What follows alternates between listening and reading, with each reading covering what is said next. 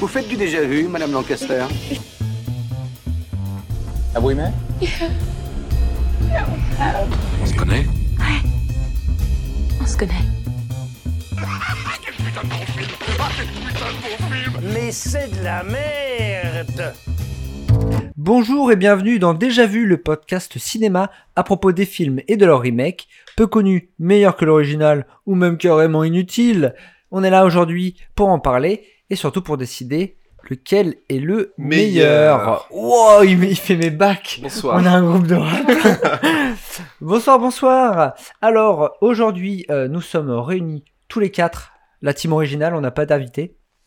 Euh, on est là pour un petit peu euh, traverser l'histoire de l'Amérique et de l'Inde en compagnie de mes compères. Alors avec nous aujourd'hui, elle a annulé une compétition de tennis de table pour venir ici. Sport dans lequel elle, elle arrive à battre même euh, les championnes du monde chinoises. Elle insiste pour qu'on appelle euh, sa, sa profession pongiste et non joueuse de ping-pong. C'est Géraldine. Bonjour Géraldine. Bonjour, bonjour. À ses côtés, c'est la prochaine intervenante. Elle est à la tête d'une des plus grosses entreprises de vente de chaussettes en France. Oui. Elle est également la présentatrice du podcast bien connu Devenir millionnaire en 12 étapes, mais faut payer. C'est Mélissa. J'en suis à l'étape 1 personnellement. Et ensuite, euh, il est arrivé un petit peu en retard parce qu'il était dans un train et il était en train d'écouter euh, l'histoire euh, rocambolesque euh, d'un de ses voisins de cabine. C'était un certain Bernard Arnault, je crois. Ouais, ouais. Et euh, c'est très- c'est Vincent. Vincent, bonjour. Bonjour Maxime, tu Bonjour vas bien Maxime. Bonjour, vous allez bien? Euh, Alors aujourd'hui, nous allons parler d'un film. Oui, je vais bien. oui. Vous allez bien, bon alors C'est vraiment. Non, Je suis au top. Je veux pas la réponse. Euh, aujourd'hui, on va parler d'un film cultissime au nom des films cultissimes, Forrest Gump. Tout sorti euh, en 1994, réalisé par Robert Zemeckis. Robert Zemeckis, Zemeckis, voilà, et euh, son remake indien qui est sorti l'année dernière, qui est très facile à trouver en plus. Oui. Oui, pas du tout. Ça fait Mais quelques on a nos entrées. voilà, ça fait quelques mois qu'on essaie de le regarder. On a enfin pu mettre la main dessus euh, Et quel via, plaisir. oui, voilà, Un via. indice, c'était pas sur Netflix. Et c'était pas un DVD non plus. Donc le mec il s'appelle Lal Singh Chada. Oui, c'est vrai. Lal Singh- Ouais, ça va être difficile. Ouais. Alors j'ai noté aucun Réalisé le nom par du qui réal. Ah oui, alors je sais pas. Noté J'ai noté les acteurs. Qui c'est C'est- qui devait faire le réal là C'est Advait Chandan, Voilà, le le, fameux. fameux. Donc, c'est- Avant de c'est commencer, film sorti l'année dernière. l'année dernière, c'est ça, en 2022. Parce Oui. que nous sommes en 2023. c'est ça, faut préciser. Avant de commencer, Forrest Gump, l'aviez-vous vu? Quel était votre avis? Euh, oui, oui, bah, je l'avais vu euh, moult fois. Euh, je, je- on pourrait même dire que je le connais plutôt par cœur. Euh, mais j'aime toujours autant ce film, j'étais toujours autant euh, aussi contente de, de le regarder. Euh, et je suis très contente qu'on ait réussi à trouver le, le remake parce que ça faisait un petit moment que, que je l'attendais, j'étais très curieuse de ça. Je n'en dis pas plus. Voilà, la curiosité. euh, Et parfois, on vient des défaut. non. euh, oui, oui. Alors moi j'avais vu Forrest Gump, bien sûr. Euh, pas tant de fois que ça, je pense, puisque je ne le connais pas par cœur, personnellement. Mais euh, voilà, c'est un film euh, qui me fait ressentir diverses émotions, positives et négatives. Et je n'avais pas vu le film indien. Ah bon? Ah bon? Étrangement, Ok. j'en avais pas non plus entendu parler, mais je ça, euh. j'aime l'idée, j'aime l'idée. Eh bien moi, euh, je l'avais vu bien sûr. Euh, je l'avais vu qu'une fois. Ah. Parce que vous connaissez mon amour pour les films longs. Et euh, oui, bah, je, te, je sais plus, j'étais ado, euh, ça m'a pas laissé un grand souvenir. Euh, voilà. Très Plus bien. de ma team. Quant, à, quant à moi, un petit peu comme Géraldine, je l'ai vu moult, moult fois, mais surtout jeune. Et j'étais content de le redécouvrir parce qu'il y avait des trucs que j'avais pas captés, euh, surtout les trucs politiques un petit peu. Et euh, voilà, c'est un petit peu le genre de film comme avec euh, Les Évadés, où quand ça passait à la télé, tu fais Ah bah, il y a Forrest Gump Et en fait, tu finis par le regarder en entier, alors qu'il dure longtemps. Hmm. Donc, euh, c'est un peu ce genre de film euh, pour moi, quoi. Tu le regardais du haut de l'escalier? Ouais, c'est un peu la grande vadrouille américaine. quoi. Euh, non, pas celui-ci. En cachette? Attends, en train de... De quel film tu me parles là De Bah, tous. Quasiment tous les films, à chaque fois tu le dis, j'avais j'avais pas le droit, mais je l'ai regardé en cachette. En Derrière les barreaux De l'étage. Mais c'était un film en particulier. À travers les barreaux de Oui, maquillage. c'était l'armée des douze singes, non? Ah, peut-être. Oh, je c'est sais plus, putain, vous savez mieux que moi. Ou la mouche. Ou tous les autres films chroniqués dans cette émission.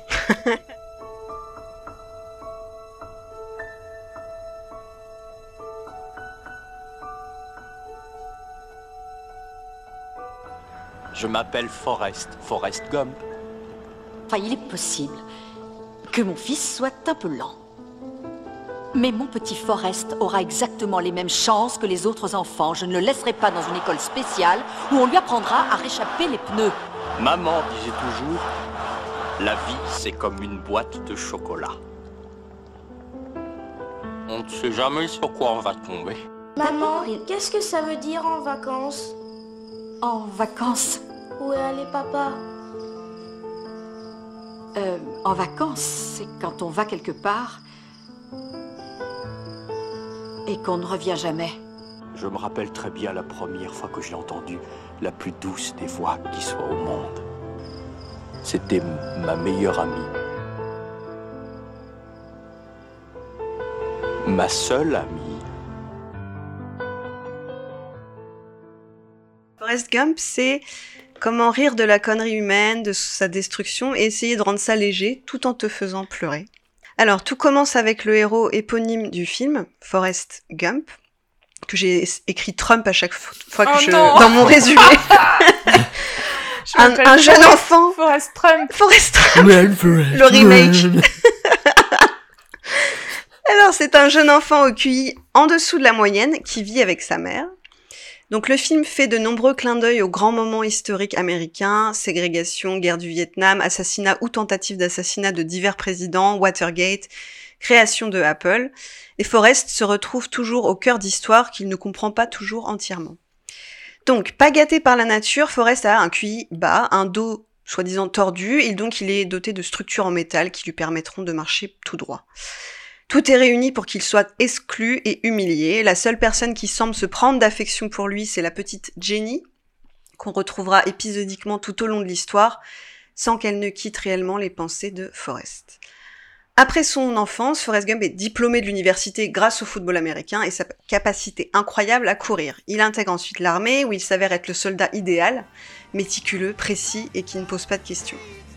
Il rencontre son ami Booba, obsédé par l'idée de vendre des crevettes, et le lieutenant Dan, son supérieur, en théorie voué à mourir sur le terrain à la guerre comme ses ancêtres. Lors d'une attaque au Vietnam, Forrest sauve une bonne partie de ses camarades. Booba ne survit malheureusement pas, mais le lieutenant Dan, lui, oui. Il finira d'ailleurs amputé des deux jambes. Plus tard, lors d'une manifestation pacifique anti-guerre, euh, Forrest retrouve Jenny, devenue hippie, mais les retrouvailles sont de courte durée. Entre-temps, Forrest s'est découvert une passion pour le ping-pong. Il fait fortune en acceptant de faire la pub pour des raquettes.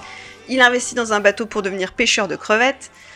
Au début, l'entreprise n'est pas fructueuse, mais rejoint par le lieutenant Dan, il réussit, après un ouragan qui laisse leur bateau euh, seul sur les flots, à faire fortune dans la crevette. Forrest revient chez lui. Jenny squatte un peu pour se remettre de ses soirées débridées et trouver un peu de réconfort. Ils couchent ensemble, puis elle s'enfuit le lendemain. Dévasté, euh, Forrest parcourir pendant trois ans à travers les États-Unis, ne s'arrête que pour les besoins primaires.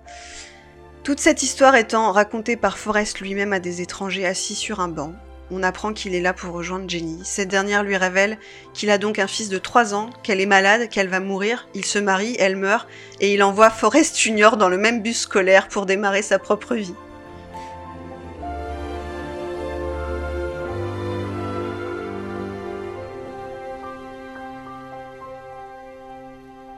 Forrest Bravo. Gump Junior.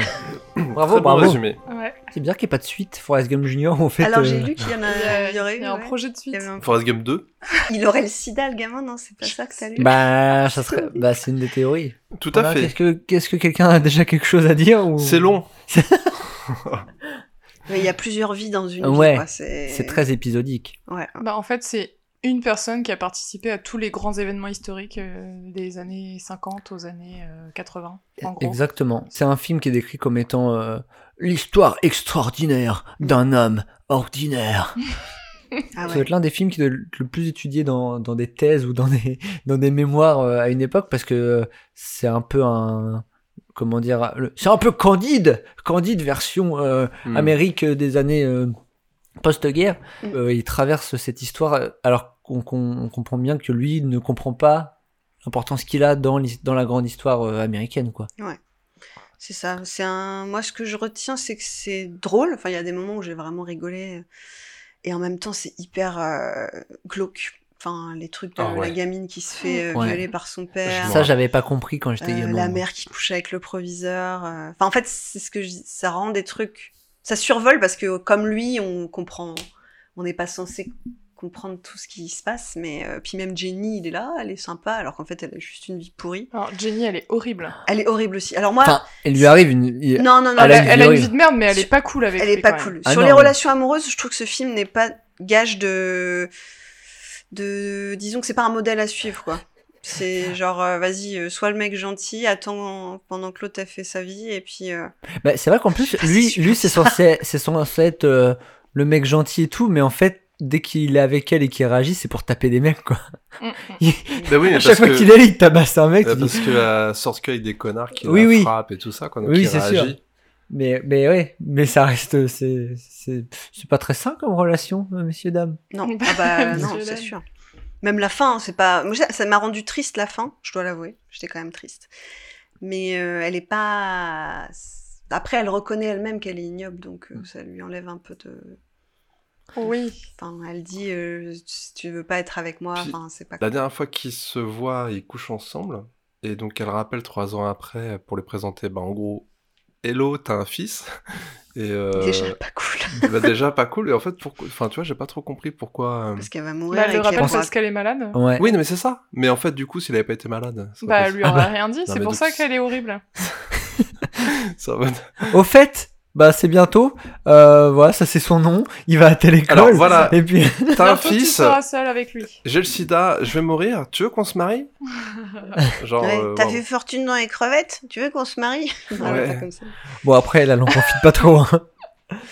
Mais oui, oui, en effet. Après, moi, en regardant le film, je me suis dit, si ça avait été du point de vue de Jenny, ça aurait été vraiment un film trop glauque, quoi. Si on avait toutes Ouais. les mêmes parce qu'on voit un petit peu sa vie, mais vraiment, genre, euh, tout en détail, à mon avis, je pense que c'est vraiment un.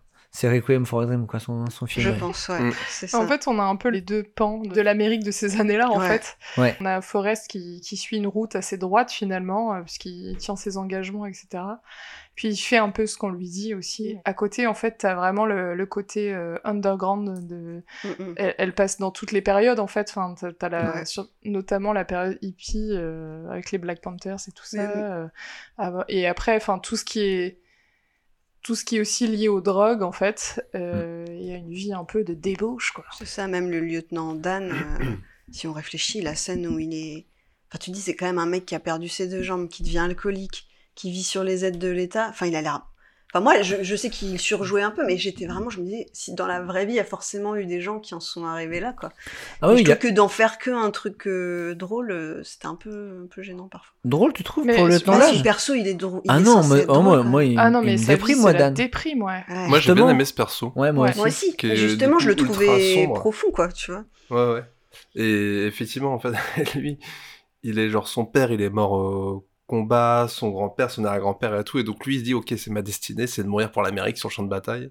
Et donc du coup, il en veut énormément à Forrest Gump, qui Mm. l'a sauvé comme les autres de sa brigade, quoi, en gros. Et, euh, Il Et aurait puis- dû et puis- mourir. ouais. et il aurait dû mourir, surtout qu'effectivement, il a amputé les deux jambes, et donc il se retrouve à vivre bah, en fauteuil roulant, tout ça. Donc il sombre dans le dans l'alcool, l'alcool. la drogue, la débauche et tout ça.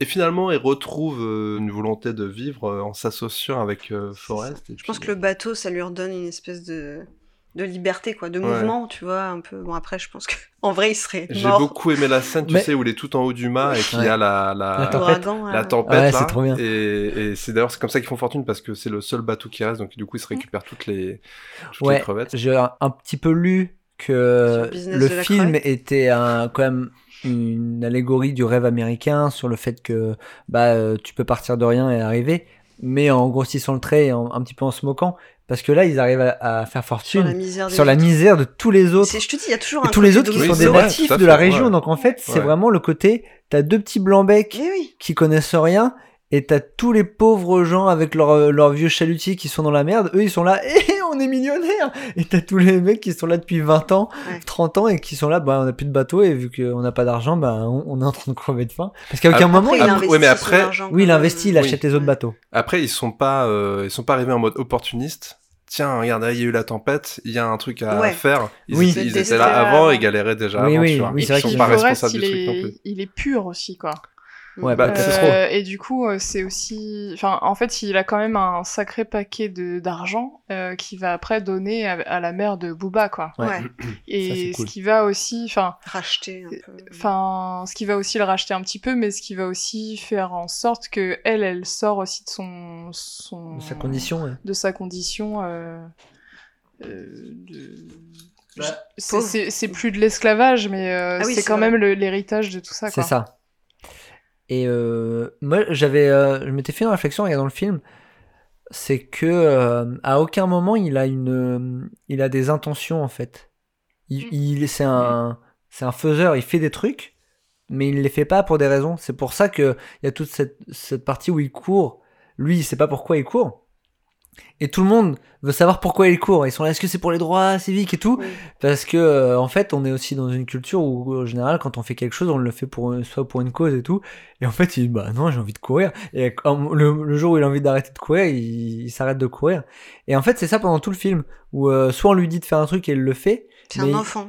Mais oui, c'est un enfant. Et en fait, il va jamais faire un truc en se disant je vais faire ça pour obtenir quelque chose. Mm.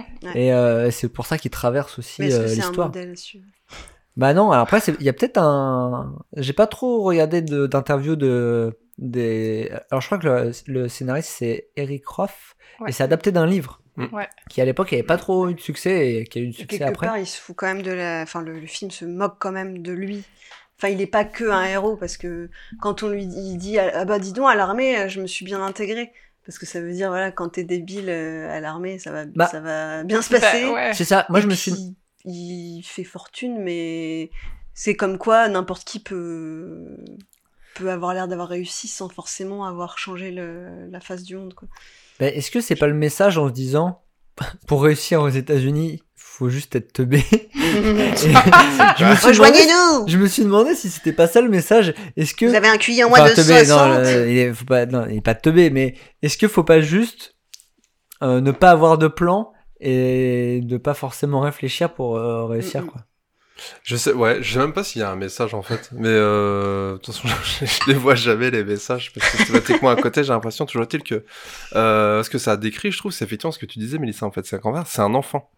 Et donc, comme c'est un enfant, il est pur, il a Mm. pas d'arrière-pensée, il est totalement candide et tout ça, Ouais. et ce qui fait qu'il est fondamentalement bon, quoi. Et, Oui, euh, et c'est ce qui fait qu'il est totalement on en décalage euh, toute sa vie, en fait, euh, par rapport aux autres et ainsi de suite. Et c'est vrai qu'il a jamais de Les volonté autres qui sont torturés, qui, sont, qui se posent des questions. Ouais, qui se posent des se- questions et puis qui sont pervertis, si tu veux. qui je sais veulent pas. plus. Ouais. Ils sont pervertis parce que quand tu deviens adulte, enfin voilà, tu, bah, en fait, t'as, t'as plus cette innocence-là et puis tu, t'as, t'as, un pouvoir en quelque sorte sur les autres, potentiellement de Mm. séduction, de nuisance, de machin. Ouais. Il y a l'alcool, la drogue. Enfin bref, tu, tu, tu commences à développer des travers, quoi, que, que, qui n'existent pas a quand pas. t'es enfant. J'ai l'impression qu'en plus d'être un enfant, tu peux aussi le caractériser comme étant un chiot. Parce que il fait des trucs de chiot. Ouais. Bah, il la suit comme un chien. il- oui, il la suit. Quand elle se fait attaquer, il mord. Quand on lui dit de courir, il court. Mm. En fait, c'est un enfant, voire un, un, un chiot. C'est- C'est, mais c'est très gentil, un chiot. Peut-être a- c'est ça qui a inspiré Didier finalement. Je pense. C'est ça, c'est un remake de Didier en fait.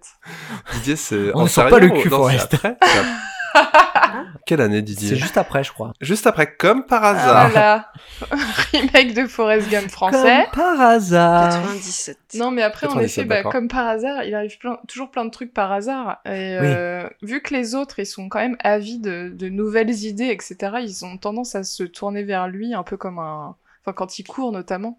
Donc, euh, il y a, Oui, y a toute l'idée avec le t-shirt, là. Le mec qui cherche euh, Mm. un logo, en fait, pour, son, pour sa Mm. nouvelle marque de t-shirt, etc. il y a, y juste un camion qui passe et qui renverse plein de boue sur eux. Et en fait, euh, bah, il s'essuie avec le t-shirt et ça fait, euh, évidemment, ça fait le smiley Mm. qu'on connaît tous. Puis il y a le, le truc de shit happens. Ouais, Et justement, c'est assez parlant ce truc-là. C'est il cherche un slogan et puis il dit ah bah ça arrive. Et là, du coup, après, tu vois partout des stickers euh, shit happens. Ouais, ouais. Et euh, en fait, pour lui, c'est que des hasards et il dit les choses qui inspirent les autres en disant Ouah, c'est du génie, quoi. Mm. Alors que lui, justement, n'a pas réfléchi à... avant quoi. Ouais. Il a pas de, ouais, il, il a pas de programme.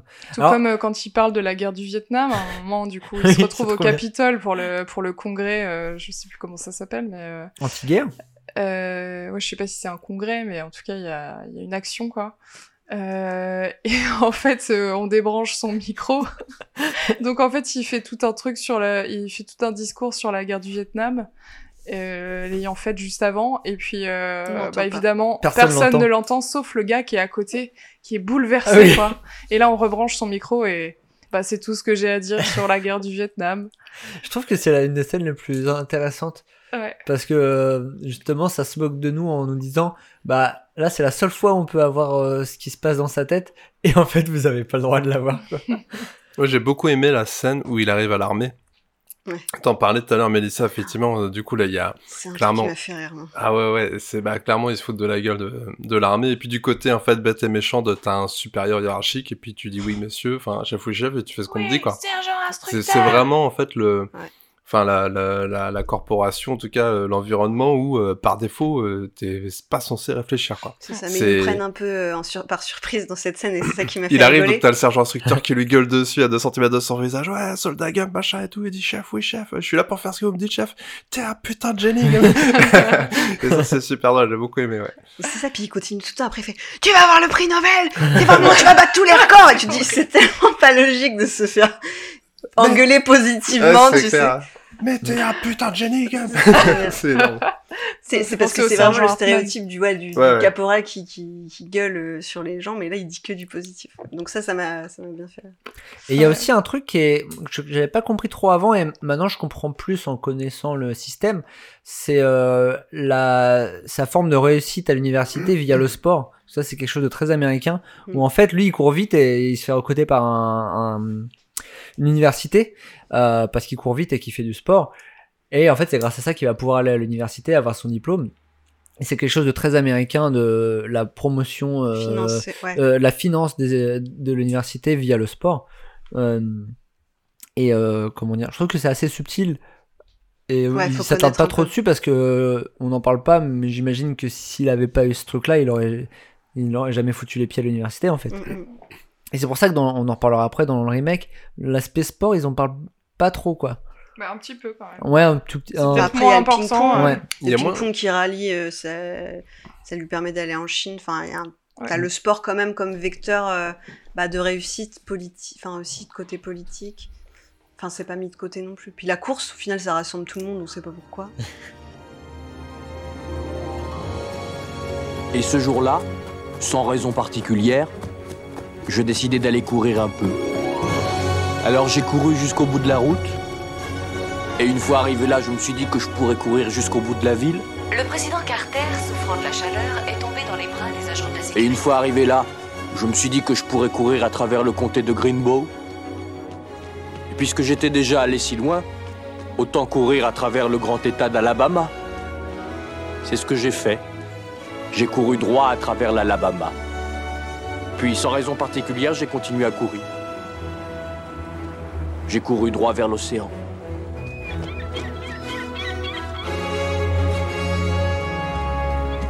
Et une fois arrivé là-bas, puisque j'étais déjà allé si loin, autant faire demi-tour et continuer ma course. Et je suis allé jusqu'à un autre océan.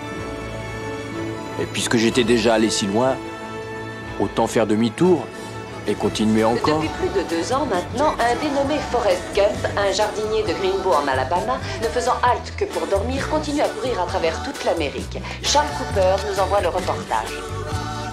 Pour la quatrième fois dans son voyage à travers l'Amérique, Forrest Gump, le jardinier de Greenbow en Alabama, va franchir à nouveau le Mississippi dans la journée. C'est pas possible. Pourquoi courez-vous, monsieur? Pourquoi vous courez?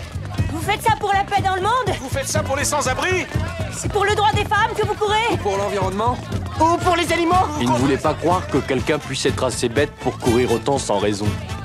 Pourquoi faites-vous ça J'ai eu juste envie de courir J'ai eu juste envie de courir. Il se met à courir. C'est un peu le seul truc qu'il sait faire, entre guillemets, quoi. Ouais, exactement. Et puis Et c'est que- quelque chose qui lui fait du bien, quoi. et Pour moi, c'est une quoi. forme de thérapie, quoi. Il a besoin de tourner la page Ouais. de ce qui s'est passé avec euh, Jenny. Puis sa mère vient de mourir. Ah oui, Ouais. c'est vrai. Il se met à courir et du coup les autres se mettent à courir aussi en disant ah bah c'est Ouais. sûr que ça va me faire du bien, je vais trouver un sens à ma vie, Ouais. etc. Il le voit un peu comme un gourou, euh, Mm. mais lui il a rien demandé quoi. C'est vrai qu'il aurait pu être, euh, il aurait pu avoir toute une phase où il est, il est à la tête d'une secte sans s'en rendre compte. Quoi. C'est ça et tu vois qu'en fait lui il en profite jamais puisque puisque du coup il se rend pas compte de ça. Mm. De ce qui se passe autour de lui. Et j'ai lu sur euh, un site qu'on connaît bien qui s'appelle Wikipédia euh, que en fait il avait tous les caractéristiques du syndrome du savant. C'est un syndrome qu'on retrouve beaucoup chez les autistes. Mm, Mais euh, après, les autistes ne sont pas toujours atteints de ce syndrome-là. Apparemment, c'est la même chose que le personnage de Rain Man dans le film euh, avec euh, Dustin Hoffman. Ah oui. Donc, c'est des, des capacités euh, surdéveloppées euh, pour euh, un, pour un domaine, euh, talent extraordinaire ou des trucs comme ça. Je me rappelle qu'il y a une scène où effectivement il a une capacité de euh, calcul euh, hors du commun. Là. Ouais. Je sais pas, il y a une boîte d'allumettes qui ouais. tombe, et je sais pas quoi, et il dit ouais, combien il y en a. Mm. Là, dans Forrest Gump, en fait, à part ses aptitudes physiques, Bah ouais, mais il est doué pour. euh, dès qu'il fait un truc, il, il est trop fort en fait. bah, alors c'est vrai que quand il court, il court bien. Quand il fait règles, du ping-pong, il le fait bien. Et après, il y a aussi, tu sais, bah, justement, quand il démonte et qu'il remonte son Ouais. fusil à l'armée, il bat le record, machin et tout. Oui, Mais il est infatigable en fait. C'est une Mais- machine. Mais c'est vrai qu'il y a ce côté euh, qu'on peut attribuer à l'autisme, c'est euh, le côté euh, obstiné et euh, Obsessionnel. obsessionnel, pardon. Le côté obsessionnel sur une tâche. Et Sur c'est Jenny. et c'est exactement ça. Il y, a- il y a certaines formes d'autisme où, euh, en fait, ça, ça va être des personnes qui vont être euh, vraiment euh, obsédées par un truc pendant euh, toute une période de temps et ça va être, ils vont regarder ça, boire ça, enfin voilà. Et là, ça, va- lui, c'est euh, la course à un moment de sa vie, le ping-pong à un moment de sa vie, et on le voit, il fait ça tout le temps, tout le temps, et ça ne le fatigue pas. Et après, une. Les, les crevettes, Ouais. euh, en fait, il a une, une détermination C'est euh, ça. de malade. par contre, il peut, au bout d'un moment, quand il arrête, il arrête totalement. Mm. Il y a ce truc euh, très euh, bah, épisodique qui va bien aussi avec ce film-là, c'est que euh, on le voit pas plus tard refaire du ping-pong, quoi. Il y a ce côté où quand c'est fini, c'est fini. Moi, je me suis dit, putain, je fais quoi de ma vie, quoi? Parce que j'ai pas encore. Je suis pas allée à la guerre. Je c'est suis pas pro ping-pong. J'ai pas fait fortune dans la crevette. Il est où la réussite, là? Hmm? C'est vrai que il est où le bonheur? il prend jamais de d'initiative. Donc, dans tout ce qu'il accomplit, en fait, à chaque fois, c'est parce qu'on on lui dit, vas-y, bah tiens, joue au ping-pong, toi. Oui. Et genre, tiens, prends ma Ouais, raquette, essaye et tout ça. Et, ouais. et pareil pour les crevettes, en fait, c'est le plan de Booba. Ouais. C'est Booba qui a son idée, qui dit après l'armée, je vais reprendre en gros euh, l'affaire de ce qu'on fait en gros de père en fils dans ma famille depuis euh, une génération. Et est-ce que tu voudras s'associer avec moi? On fera 50-50, ça va être cool et tout ça. Ouais. Et donc, comme euh, il lui avait promis, Il a promis, c'est un mec de parole. c'est un Il mec veut de que les gens parole. soient bien, en fait. Ouais, bah ouais, en fait, il, est... ouais, il, a, il a cette innocence de dire ok, bah je te l'ai dit, donc je le fais. Ouais, il va jusqu'au bout tout le temps. Parce que même Jenny, elle lui fait du mal, mais il veut qu'elle soit heureuse. Mm. Tu vois, genre, et si c'est aller ailleurs, ok. Si c'est l'épouser, ok. Ouais, Sacré mec, il va nous manquer. hein. Jesus.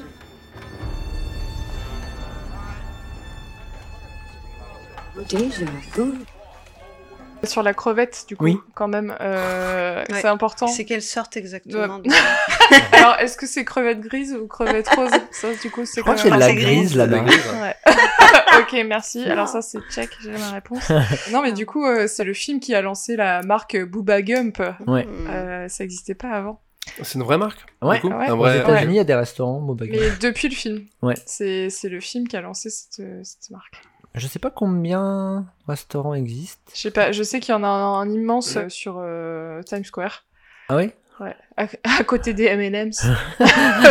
Et de Levis? Oui, j'ai bien aimé aussi la scène où t'as euh, Booba, ils sont à l'armée, et il lui dit ouais, tu sais, puis je pense avec la crevette c'est vraiment un bon plan parce que tu peux faire crevette euh, Ah grillée, ouais, crevette machin, et là il sort, euh, je sais pas, foutu de 85 façons de faire des euh, sandwichs au Il crevettes. y a des ellipses en plus. Et puis, Il y a des font- ellipses et ouais, tout. En fait, tu le vois de genre de jour en jour, ils font différentes euh, activités, tout ça, puis à la fois, à la fois, burger crevette. Mm. Ouais, je crois que c'est tout. genre, ça a pris on est trois d'accord Moi, jours. que c'était ma Booba, blague il préférée a- quand j'étais enfant. euh, J'adorais cette scène. On est d'accord que Booba, il est un peu, un peu attardé aussi. hein. Ah oui, oui. C'est un peu les mêmes, quoi. Booba, il est aussi un petit peu obsessionnel de la crevette. ça. Après, ils l'ont un peu trop fait exagérer le côté prognate, là. Mais en plus, il, y, a un, il y a un des mecs qui lui dit Oui, What's with your lips? Il fait ah, Moi, ça, je suis né avec des, des, des gencives euh, épaisses, je sais pas quoi.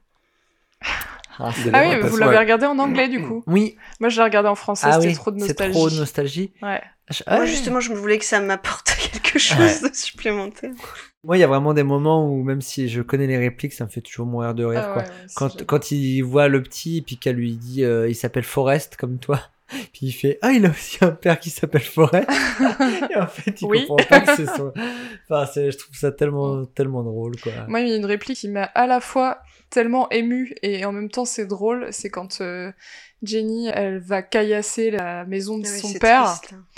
Et euh, puis après, elle peut plus. Et, Ah oui. et Il dit, bah parfois, il y a juste pas assez de pierre. Ah ouais, j'ai trouvé et, ça Et trop je trouve que ça m'a fait euh, un petit pincement dans mon cœur et en même temps c'est drôle. euh, voilà. Surtout qu'après, il la rase au bulldozer. Ah ouais. La maison. Bah oui.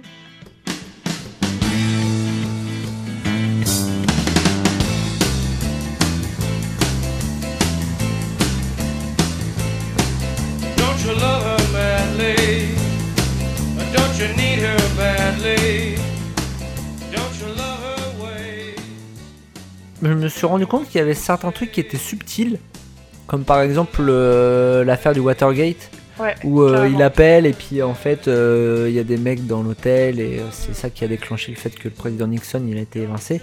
Par contre il y a des trucs qui sont pas subtils du tout quoi.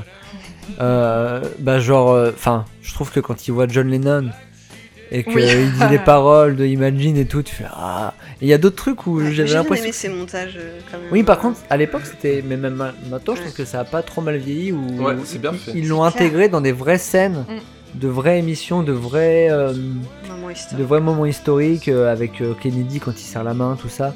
Et euh, ça, euh, à l'époque, c'était déjà quelque chose de balèze. et c'est beau.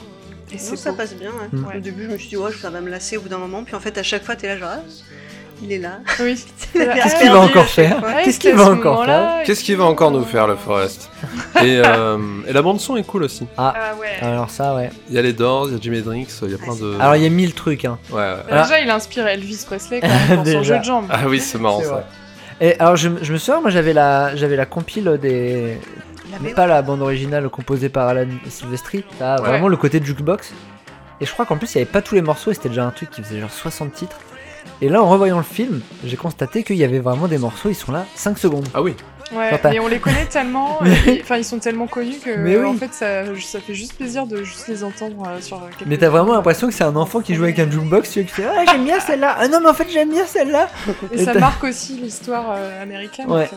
C'est ça qui est intéressant. C'est que des super morceaux. euh, C'est que des bankers. C'est que des bangers. Voilà, tous les morceaux euh, qui sont dans les compiles maintenant, euh, genre euh, les 50 meilleurs morceaux euh, américains, je pense que dedans t'as la moitié qui sont dans Ouais. Forrest Gump quoi. Ça a dû coûter cher en droit d'auteur. hein. Bah des non, trucs 5 aussi, secondes, ça passe.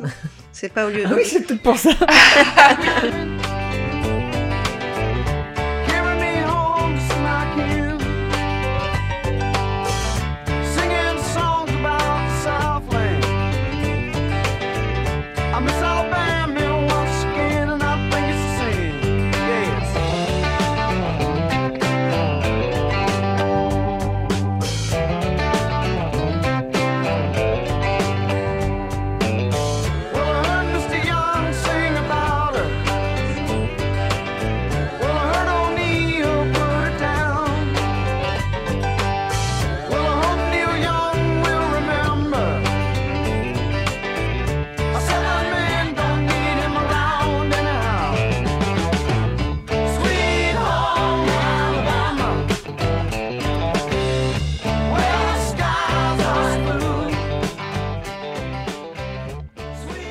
regardant, du coup, euh, un petit peu de plus près euh, certains trucs, genre le ping-pong, je savais pas vraiment à quoi ça faisait référence, mais apparemment c'est c'est aussi un truc un peu historique. euh. En fait, c'était une tentative de rapprochement, De rapprochement, entre voilà, les États-Unis et la Chine pendant la guerre froide. euh, Par le ping-pong, en fait. Donc, Par la compétition. Ouais, voilà, c'est ça. Et du coup, bah, encore une fois, Forrest était là, quoi.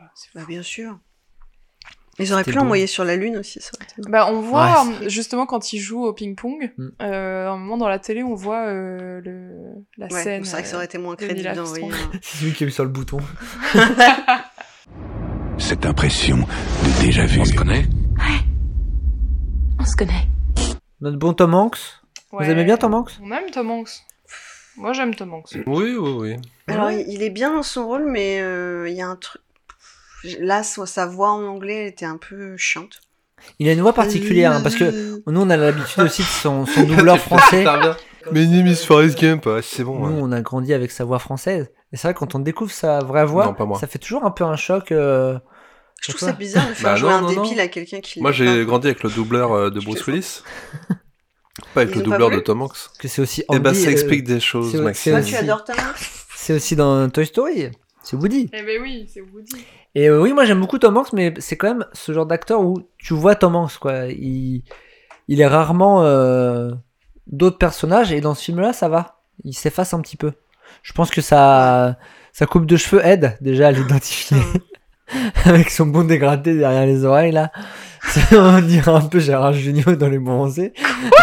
il a une coupe de cheveux comme ça. Gérard Junior dans les bronzés, il a la même coupe de cheveux. Et ouais, ouais. c'est pas du tout dégradé. hein. Du coup, c'est waouh, c'est vraiment un carré militaire. Ah oui, oui, c'est et ça. on a quand la même les débuts de, du gamin du sixième sens aussi. Oui, j'ai- Comment s'appelle cet acteur? Hailey Joel. Os- Si mignon quand il joue Et euh, il y a aussi euh, celle qui joue la maman de Forrest Gump. Ah oui, Sally Fields, je l'ai Ouais. sous les yeux. Elle joue dans Mrs. the Fire. Et oui, c'est la femme. C'est la femme de Robin Williams. Enfin, la femme, L'ex-femme. future ex-femme, ouais. Et euh, l'actrice qui joue Jenny Ro- aussi. Robin euh, Wright, Robin ouais. Wright. Qui, joue dans Princess Bride et aussi euh, Ouais. plus récemment de la série avec House of euh, Cards. House of Cards. Voilà. Apparemment, Tom Hanks, ça devait pas être lui au début. Ah. Ça John être- Travolta qui, Ouais. a, qui a dit que c'était l'une des, euh, l'une De ses plus grands ouais, regrets de ses plus grands regrets. Oh. Euh, qu'il En a même temps, je l'imagine il a très refusé. mal. Ouais, maintenant. en vrai, je suis content que ce soit Tom Hanks. En effet, il faut savoir euh, refuser des rôles. Et, et ils avaient pensé aussi à Bill Murray. Oui. Ça l'aurait Ah un bah, peu plus ouais, fait, quoi. Ah, je pense qu'il ouais, ouais, je pense que ça l'aurait Ça aurait plus fait. cool, ouais. Ça a peut-être aussi été un peu plus euh, triste parce qu'il aurait pu jouer un peu le mec triste, euh, euh, genre euh, parce que là il a un côté, comme on disait, enfant. À aucun moment on se Bah, dit oh fait- le pauvre, On le voit jamais euh, vraiment se faire. euh, harcelé tout ça. Enfin ouais, le harcèlement, c'est genre il court plus vite que la voiture. En vrai, moi, tu me poursuis avec une bagnole, je pense que Ouais, ça, franchement, ça se peut pas. D'ailleurs, cette scène est mal faite, je trouve. Mais oui, mais. Ah, moi j'aime fait, bien. Mais si, quand t'es gamin, là, ils se fait courser, voilà. Au début, donc, c'est des- ils sont petits, c'est des gamins en vélo. Ah, Après, à- tu vois qu'à l'université, c'est toujours la même. C'est les fait- gros lourdeaux d'Alabama. Avec des bonnes plaques d'immatriculation avec euh, le drapeau des confédérés, donc Ouais, c'est des fachos. Des gros beaufs en jeep. La jeep qui se rapproche et tout ça, et genre vraiment elle est à 10 cm de ses jambes, et puis plan euh, moins serré et tout, en fait elle est à 10 mètres derrière lui, replan serré, regarde, il y avait- il- limite il va se faire écraser, replan euh, moins serré, en des fait euh, il, il a 20 km d'avance. J'ai trouvé ça assez naze. Moi ce que j'aime bien c'est que le plan d'après t'as de la fumée derrière lui, c'est trop, ça fait Ah vraiment ouais, oui, genre- oui, genre, ouais, C'est c'est Bip, quoi. Carrément. Un autre jeu, ça se peut pas, on en parlait tout à l'heure. Courir 3 ans. Oui, mais il change de vêtements. Il a pas emmené de thunes avec lui. Il dort quoi dans des, dans des broussailles Alors euh, qu'il est milliardaire. Je Mais pense qu'il a une post- credit euh, card, hein, je pense qu'il a une post- credit card. Post-crevette, hein. Donc, Ouais. Ouais. il a de Ah ouais, là, normalement, il Ouais, est mais bien. comment il, a, il est parti comme Mais ça il a peut-être un il a crochet peut-être sa petite carte de crédit dans sa poche arrière. C'est pas expliqué en termes de logistique et tout ça. Ouais. Ouais, mais c'est le côté un peu mythologique. Et en plus, à la fin, on Mais voit, tu pars en... tu prends un sac à dos. on voit pas que genre il a toujours des baskets pour âme. Ouais, il a la même Et genre basket pendant les 3 ans. il a, il a, il a couru 3 ans avec la même. Bah, Eh, c'est les en- baskets que Jenny lui a fait pour offert. tenir un an, pas plus. Bah ouais, attends. Oui, encore les miennes, sur ça dure un an, hein, je comprends. Sur- Il court à 24 pendant 3 ans et juste les, ouais, les baskets sont un peu usées. Au début, il parle des baskets parce qu'il parle, euh, il parle à une dame qui s'assoit à côté du banc. C'est une référence à Jumanji. Ah bon? Non Vas-y. Non, c'est plus une référence à Rosa Parks. Ah Parce que Oui, plus. il parle d'un bus. Du coup, euh, ils attendent le bus, la femme, elle est noire, euh, il parle de ses chaussures, et en fait, euh, apparemment, Rosa Parks, euh, enfin, ce serait parti de ça, en fait, c'est qu'en gros, elle avait besoin de s'asseoir dans le bus. Dans tous les cas, elle avait envie, mais euh, aussi parce qu'elle avait très mal aux pieds. Ah, Et du coup, il lui dit, euh, ah, elles doivent être confortables, vos chaussures, euh, etc. Et puis elle lui dit, j'ai mal aux pieds. Ah voilà. ouais, d'accord. Petite référence euh, historique. Tu vois, il y a des petits détails, à mon avis, qui m'ont... Qui passé sous le c'était, nez. mais, mais moi aussi, ça m'était passé sous le nez, mais c'était intéressant du coup de lire un petit peu Mm. euh, à quels événements on fait référence euh, à chaque fois, parce que je les, ai- je les avais pas tous. Ben moi non plus, justement tous ces trucs-là, euh, plus politiques et aussi sur l'histoire euh, des Afro-Américains. Par exemple, le fait que son arrière-grand-père, c'est carrément un mec du. Ku Klux Klan. Là là, Ça, Alors je me rappelais ça, pas ça m'a du fait tout. en hommage ça, au mec du Ku Klux Klan. C'est là, je me suis dit, mais en fait, sa mère, c'est une grosse faf, quoi. Mais carrément. Ils qu'en fait, ils- une ancienne maison coloniale, là. Ah bah, Ils expliquent hein. genre euh, ma mère elle m'appelait comme ça en hommage à quoi mon grand-père là. Ouais. En plus, c'est c'était un soldat machin qui a été euh, médaillé je sais pas quoi de ça. Et c'était- et c'était son nom de famille, Forrest. Donc en fait, ça faisait comme si euh, toi, tu t'appelais euh, Hitler. Euh, D'accord. non mais oui, c'est l'équivalent. Bonjour, je m'appelle Hitler. Bonjour. Mais c'est ton prénom. Et du coup, ouais, dans, dans les images du flashback, quand tu vois le truc en noir et blanc et tout, il est là. Et ouais, et puis il a fondé un truc qui s'appelle des Ku draps. Klux Klan. Il court avec des draps, ils ont des draps chapeaux pointus.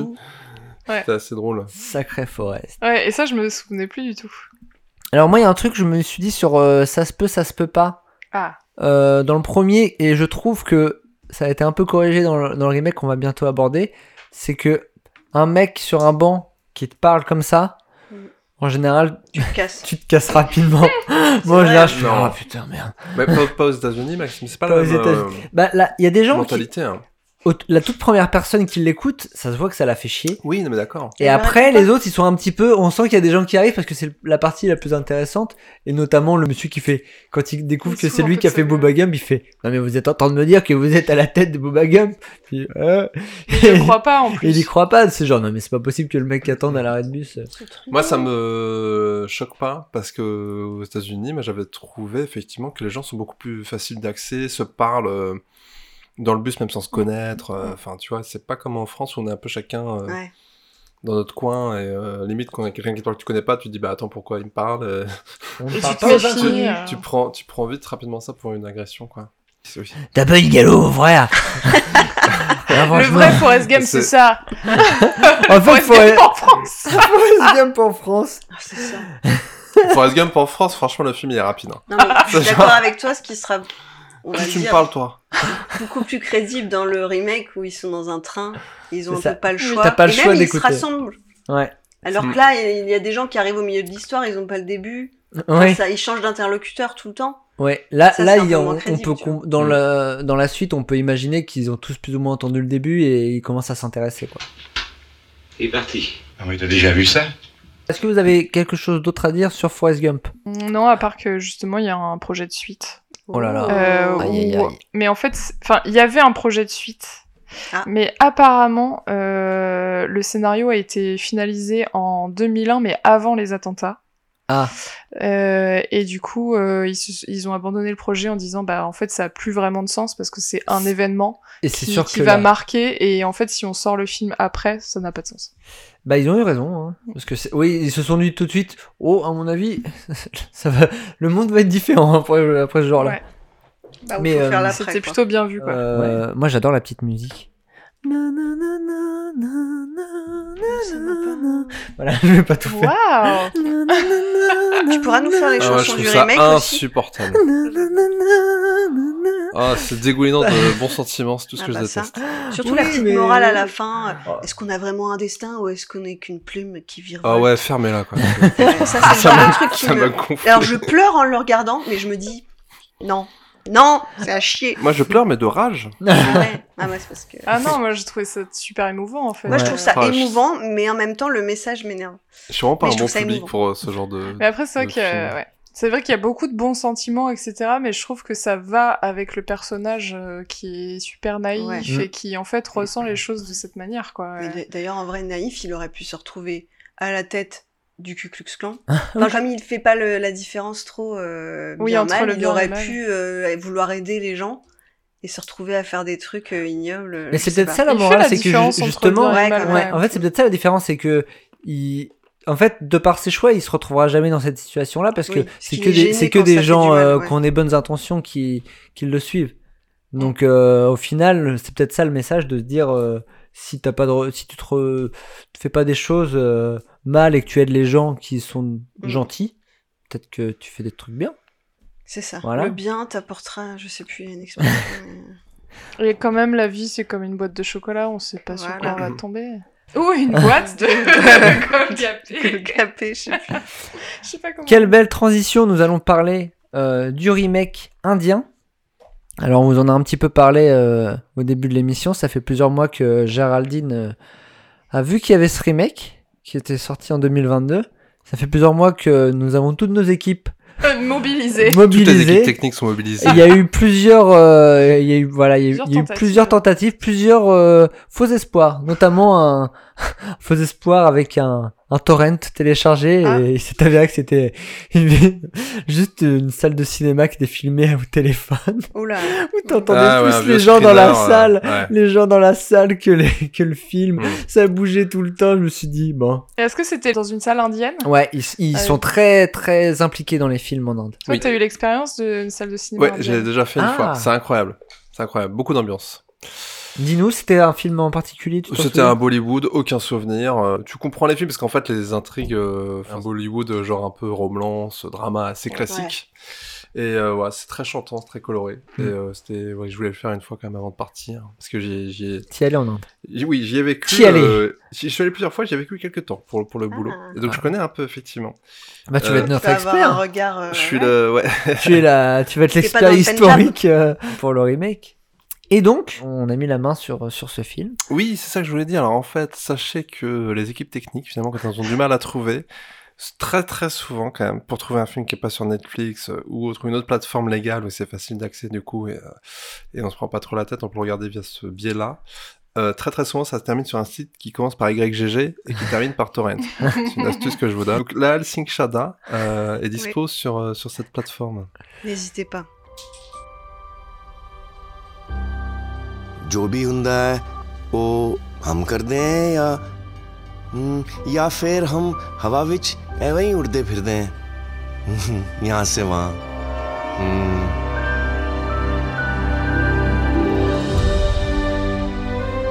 तुम्हारे पैरों को क्या हुआ कुछ भी नहीं मैं तो बिल्कुल चंगा हूँ कहाँ रहते हो अपने घर विच बुद्धू हो क्या नहीं जी मैं तो बिल्कुल चंगा हूँ आपका बच्चा अलग है। कुछ बच्चे होते हैं बहुत इंटेलिजेंट कुछ होते हैं नॉर्मल और कुछ नॉर्मल से कम जैसे आपका लाल। मैं ले लेता हूँ। ओए तू अपना काम कर वो खुद उठाएगा।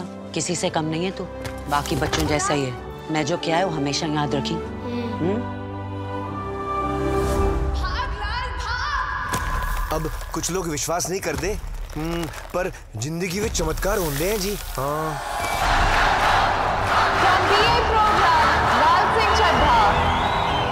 मम्मी कहती थी कि हम्म, हर एक दी अपनी तकदीर होती है कि सारा कुछ लिखिया होता है। मैंने नहीं पता कितने लिखिया है सब हम्म, किसने लिखिया है और क्यों लिखिया है जो लिखिया है? रूपा मेरे साथ ब्याह करेगी L'histoire commence dans un train. Où on retrouve notre version indienne de Forrest Gump avec un turban rose sur la tête, regardant un carnet dans lequel on voit des photos de son amoureuse. Il a évidemment sur les genoux une boîte, mais ce ne sont pas des chocolats. Non. Car euh, en Inde, la vie, c'est pas comme une boîte de chocolat. La vie, c'est comme les golgapés. Quand on a commencé, on peut plus s'arrêter. Là, il commence à péter la discute à la dame assise en face de lui. Euh, puis on verra au fur et à mesure, euh, il y a tout le train qui se ramène pour écouter l'histoire de notre Forrest Gump indien qui s'appelle Lal Singh Chada. Donc toujours cette histoire de chaussures en ferraille au début, sauf qu'on est en Inde et qu'on est dans les années 1970. Euh, pour le faire rentrer dans une école ordinaire et pas spécialisée, sa mère donne de sa personne, mais plutôt en faisant du ménage chez le, le directeur, pas comme la maman de Forrest. Ouais. Euh, ensuite, à l'école, il rencontre Rupa, dont il tombe amoureux. Euh, il la demande une première fois en mariage alors qu'ils ont à peu près 8 ans, ça fait un petit peu tôt. Il est un peu insistant là-dessus. Ouais, il est un petit peu insistant, ça arrivera plusieurs fois dans le film. Euh, Donc pendant son enfance, il assiste à la troisième guerre indo-pakistanaise qui a abouti à l'indépendance du Pakistan euh, oriental qui est aujourd'hui le Bangladesh. Donc sa mère lui dit qu'il faut pas sortir à cause non pas de la guerre mais d'une épidémie de malaria. Elle lui cache la vérité. Un peu plus tard, euh, Lal et sa mère sont à Delhi, chez sa tante, et alors qu'il danse sur un rooftop avec son cousin et ses potes, il inspire une danse à un des mecs présents, et en fait c'est Shah Rukh Khan, qui est vraiment une star euh, mondiale euh, de Bollywood. C'est d'ailleurs le vrai acteur qu'on voit dans le film qui fait un, petit caméo. Ensuite, lors d'un épisode, un autre épisode d'émeute contre les Sikhs, suite à l'assassinat de la première ministre Indira Gandhi en 84, sa mère lui coupe les cheveux pour qu'il passe inaperçu, puisque lui et sa mère sont sikhs. Et le cheveu- les cheveux longs euh, sont, euh, dans la religion sikh, le symbole euh, Ouais. du respect. euh, Ils doivent pas se couper les cheveux. le respect pour la perfection de la création de Dieu. Bah bien sûr. Donc euh, les sikhs ne se coupent pas les cheveux, mais là c'était quand même un, un cas de, de vie ou de mort. D'urgence. Mm. Donc ensuite, retour dans la cambrousse, il passe de nouveau toute sa vie avec Rupa, qui perd sa maman suite à un féminicide. Euh, elle quitte son père et sa maison et vient habiter chez sa grand-mère, mais cette fois-ci, c'est pas dans une caravane tout près de chez lui, mais carrément chez lui, euh, car la mamie n'est autre que la femme de ménage de la maison. Pendant ses études, il devient champion d'athlétisme, car il court très vite lui aussi. Euh, Rupa commence à sortir avec des vieux mecs toxiques, bon là, ça ne change rien. Euh, là, elle veut tout le temps euh, leur péter la gueule, mais ça, c'est quand il n'est pas confiné à cause des soi-disant épidémies de malaria annoncées par sa mère pour le protéger quand c'est un peu chaud patate dehors. Euh, après ses études, il s'engage dans l'armée. Il rencontre non pas Booba, mais Bala, son meilleur ami. Donc, contrairement à Booba, il n'est pas obsédé par les crevettes, mais par les sous-vêtements. Donc, il est issu d'une famille de tailleurs et veut monter un business. Projet que Lal réalisera plus tard, une marque euh, qui sera euh, nommée Rupa Corporation, qui apparemment existe déjà en Inde. Oui. Euh, Vincent nous fera une chronique sur ces slips Rupa qu'il a achetés là-bas. Et pendant un des conflits les plus marquants qui opposent l'Inde et le Pakistan, euh, dans les montagnes, il sauve ses coéquipiers, mais il sauve aussi un des chefs ennemis, le caporal Mohammad. Pendant ce temps, Rupa est fiancée à un producteur de films mafieux qui lui remet monts et merveilles pour qu'elle devienne actrice, mais euh, qui la prend plutôt pour son larbin. Ensuite, après avoir été médaillé, euh, Lal retrouve Mohammad et ils fêtent le nouvel an ensemble, puis il revient chez sa mère. Puis ils lancent tous ensemble, avec Mohammad, le business de Slibar. Après, c'est comme dans Forrest Gump, sa maman meurt d'un cancer et Rupa débarque comme une fleur, ils habitent ensemble. Elle refuse toujours de se marier avec lui, mais ils font l'amour et elle se barre discretos. Mais cette fois-ci, c'est pas une fuite, c'est la police qui vient la chercher. Ça change un peu la donne. Pas la même intention. Euh, donc il se retrouve euh, tout seul et il se, il se met à courir à travers tout le pays. On le retrouve de nouveau dans le train, on apprend que c'est pour rejoindre Rupa. Elle lui apprend qu'il est papa et accessoirement qu'elle est malade. Il se marie, puis elle crève et il élève tout seul son fils dans la maison familiale. C'est ça. Merci beaucoup. Avec une petite plume très très très Ouais, c'était long, l'entrée avec la plume. La la la la. Exactement. Moi, je me suis, j'ai l'impression d'avoir déjà dit la même chose pour un autre film, mais en général, quand le remake commence avec un plan similaire, mais qui dure 3 à 4 fois plus Ouais, de temps, tu fais, ouah, ça va être trop long. Là, ah mais c'est pour ça que ça dure 2h40. C'est tout. En Alors, il y a en 10 fait, minutes tu, de tu plume te projettes et tu te dis, tu te projettes et tu te dis, en fait, toutes les scènes, ils vont les rallonger. Oui. et me dis, oh non. 2h40 versus 2h20, c'est ça, non Ouais. L'original? Ah 2h20 Ah je Je crois que sais c'est plus. court Oui, que je crois ça. que c'est À ça. peu près, ouais, d'accord. Ouais, ok. 20 Ouais, minutes la, de la rab. La plume, c'est très très long. Il y a la balade dans Delhi, à un moment, il retrouve Rupa, il se Ah balade ouais. dans Delhi, c'est très très long. Ah oui, Non, oui, mais, oui. et puis, Euh, Il y a beaucoup de musique. Et puis le mariage, alors là, j'en pouvais plus. C'est la Ouais. fin du film en moi, plus. je vous avoue, je l'ai passé vraiment fois 2-3. Donc, Attends, bon, bah, tu si- découvres les veut, rituels. voilà. Oui, non, c'est du- beau, hein. C'est pas mal. Alors, moi, j'ai, euh, j'en parlais euh, à Maxime en off, j'ai mon au point de nouvelle technique. En plus de l'accélération, Ah. euh, je coupe le son et je mets de la musique. A, rien- à voir. Ah, moi, Oui, non, c'était mais ma... en fait, tu- c'est pas du tout l'expérience Je suis film. plus du tout. Non, bah, je t'avoue qu'au bout de deux heures, je, voilà. c'était ma technique pour Nosferatu. hein. Ah ouais. Et euh, du coup, je me Mis suis du mis, hard rock sur Nosferatu. je me suis un peu mis la BO de Forrest Gump, donc il y avait quand même un petit lien. hein. C'était sympa. Ah oui. Et c'est vrai que ça passait un peu mieux. Ça passe mieux avec les musiques américaines. ça passait un petit peu mieux avec de la musique et sans euh, voilà, les trémolos. ouais.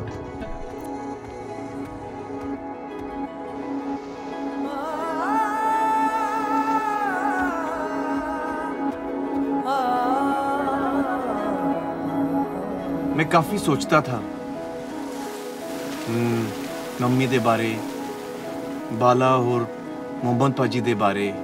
हम्म, पर सबसे ज़्यादा रूपा दे बारे। तू आप सवाली है आप ही पयंबर है। तू खुद है तमाशा भी। आप ही कलंदर है।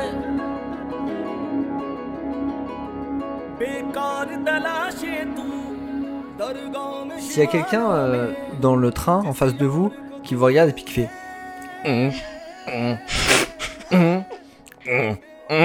Ouais. pendant une minute avant Non. de parler parce que Forrest Gump Mm. parce que Forrest Gump lui il parle direct il raconte toute sa vie Oui. alors que là il regarde avec sa boîte de, de friandises et il fait des bruits Il fait des petits bruits de contentement là, il glousse J'ai à moitié. C'est vrai que c'est bizarre. Ouais, des critiques sur le film et ça, ça a gêné beaucoup de ce tic. ah euh, bah moi moi langage, ça euh, me c'est ça m'a fait bizarre Bah, moi, Au début, je me suis demandé si c'était un peu un, une ponctuation euh, de la Indienne, langue indienne. comme un et, E. et en fait, je Non. me suis rendu compte que tous les autres personnages ne le faisaient pas. Voilà. ah si il est ouais, ça doit être son son je acteur studio à lui pour son game ouais, pour son acteur, euh, il a dit pour avoir l'air con, je vais faire ça. quoi. Mm, Bah, mm. Alors moi, que c'est la- quand ça même se une trouve on mauvaise se moque interprétation. ça se trouve du- c'est un vrai truc euh, de Bah certaines non, mais il est tout seul à le faire dans le film. C'est la plus grosse critique que j'ai apportée à ce Oui. film, c'est le l'acteur Ouais, principal. ah ouais Oh là là. il joue comme une patate Amir Khan, donc pareil, hein, qui est une sommité. Hein, oui Euh, il est aussi producteur hein, sur le film Ouais, ouais, Ouais. en Inde et, et en Asie. Euh, il a été désigné, tenez-vous bien, euh, je crois en 2008 par euh, Newsweek comme la plus grande star du cinéma au monde. Euh, Ah voilà, il a eu beaucoup de prix, ainsi Au de suite. monde. Au monde, mais alors au monde, je pense, tu sais, par euh, sa popularité. Alors, c'est Ah vrai oui, que par, du coup, euh, en, en- statistiquement. les, stars asiatiques, touche, ouais. comparé, je pense, aux stars américaines ou européennes, genre, euh, je pense qu'ils jouent pas dans la même cour. Quoi, parce C'est qu'en termes de, Ouais. de public euh, que tu peux atteindre, c'est c'est vraiment pas comparable. c'est clair Et donc, euh, donc effectivement, les grandes stars indiennes ou asiatiques et tout ça, du cinéma ou même de la, de la musique ou quoi, je pense que c'est, on se rend pas compte parce que nous, c'est une culture euh, ouais. qu'on connaît pas quoi en fait. Nous, on a c'est vraiment c'est le notre Gérard plutôt- Depardieu à nous en fait quoi C'est notre Gérard Depardieu. c'est peut-être pas le meilleur exemple en ce moment Ouais. Et euh, ouais. Et donc oui, non, c'est ça. C'est vraiment le gros truc euh, pour moi, le, le, le gros point noir du film, c'est Amir Khan. Alors autant Ouais. je trouvais que le jeune comédien qui, qui l'interprète quand Oui, il euh, donc touchant. quand il est enfant, j'ai trouvé bien. Il est très beau bien- juste, très beau et-. Il a peu de paroles aussi. Et j'ai bien aimé aussi, en fait, vers la, la, la fin du film, en fait, quand du coup il se rapproche un peu de ses origines sikh et que du coup il se, il se met le turban, la moustache et tout Il ça, la, barbe et tout ça. Ouais, Et ben en guignol. fait, je sais pas, il a un peu mûri, j'en sais rien. Et en fait, il interprète plus de la même façon. Il prend plus son air toujours signé, les Ouais. yeux qui roulent ou je sais pas Ah quoi. bah moi j'ai cru que c'était Mr Bean quoi. Euh, oui Ah ouais, ouais, c'est trop ça Je suis tout à fait d'accord. Il y a un peu de ça dans, quand Maxime décrivait la scène, quand il parle pas encore à la dame en face de lui dans le train, il, a encore ce truc-là, Ouais. je trouve. Mais au fur et à mesure du film, ouais, ça, ça s'estompe un peu. Sur, sur la fin, je trouve qu'il l'a plus. le- Et c'est, et c'est, C'est et je sur le lal euh, dans la moitié de sa, enfin dans, la, dans le milieu de sa vie Ouais, en fait. ouais, quand qui, est, on bah, qui, voit- est, qui, est- qui dure la plus grande partie du film. ouais. Mais j'ai trouvé que sur la fin, il était euh, beaucoup plus euh, convaincant et même beaucoup plus touchant, quoi. Mm. Ouais. d'accord Mais c'est vrai que, en effet, ça fait vraiment un, un effet Mr Bean. T'as l'impression que t'es plus dans le même film, en fait. Parce Ouais. que, en effet, t'as le, t'as le petit garçon qui joue plutôt bien, euh, qui, qui a un jeu plutôt sobre, en fait. ce qui est rare pour des enfants en plus Ouais, et en fait, t'as un vieux clown qui dénote avec tout le monde, en fait, quoi. Parce que, je sais pas, même Bala, tu sens qu'il il a une obsession, mais que c'est pareil, c'est comme Booba, tu, tu sens qu'il est en décalage avec les autres. Mais il joue pas comme ça non plus, quoi. et, et en fait, ouais, c'est ça, c'est c'est gênant. Ouais, j'ai pas du tout. euh, je crois que personne n'a accroché à son interprétation, quoi.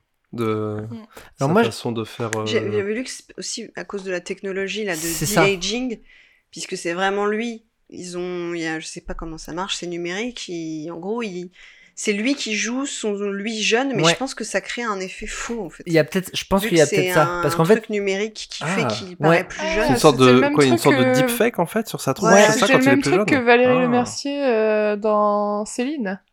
Bah, peut-être sans doute parce que j'ai pas vu Céline mais c'est euh, C'est très gênant, là. C'est la, c'est la technologie qui est utilisée dans pas mal de films quand un acteur joue lui-même plus jeune. Par exemple, euh, euh, pour The Irishman, c'était De Niro et tout ça.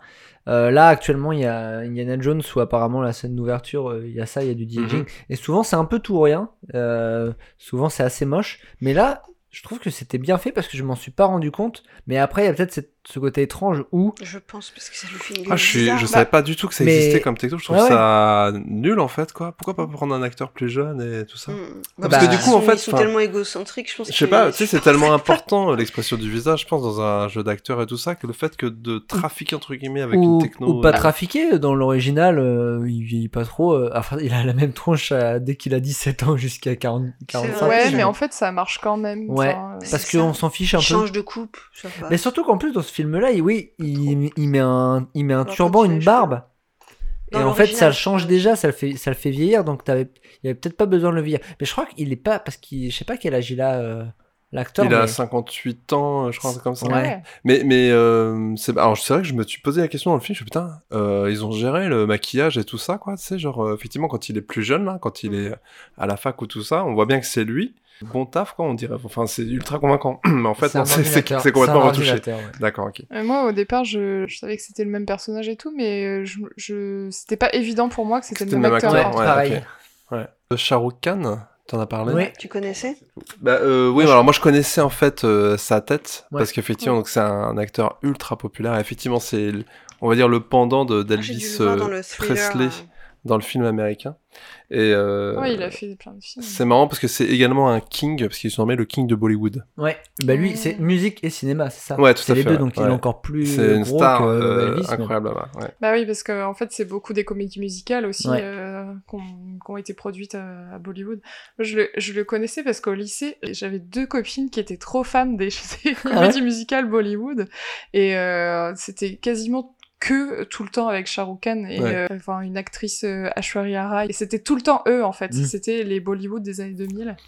Et euh, donc oui, je connaissais sa tête par cœur. Donc quand je l'ai vue, ça m'a fait...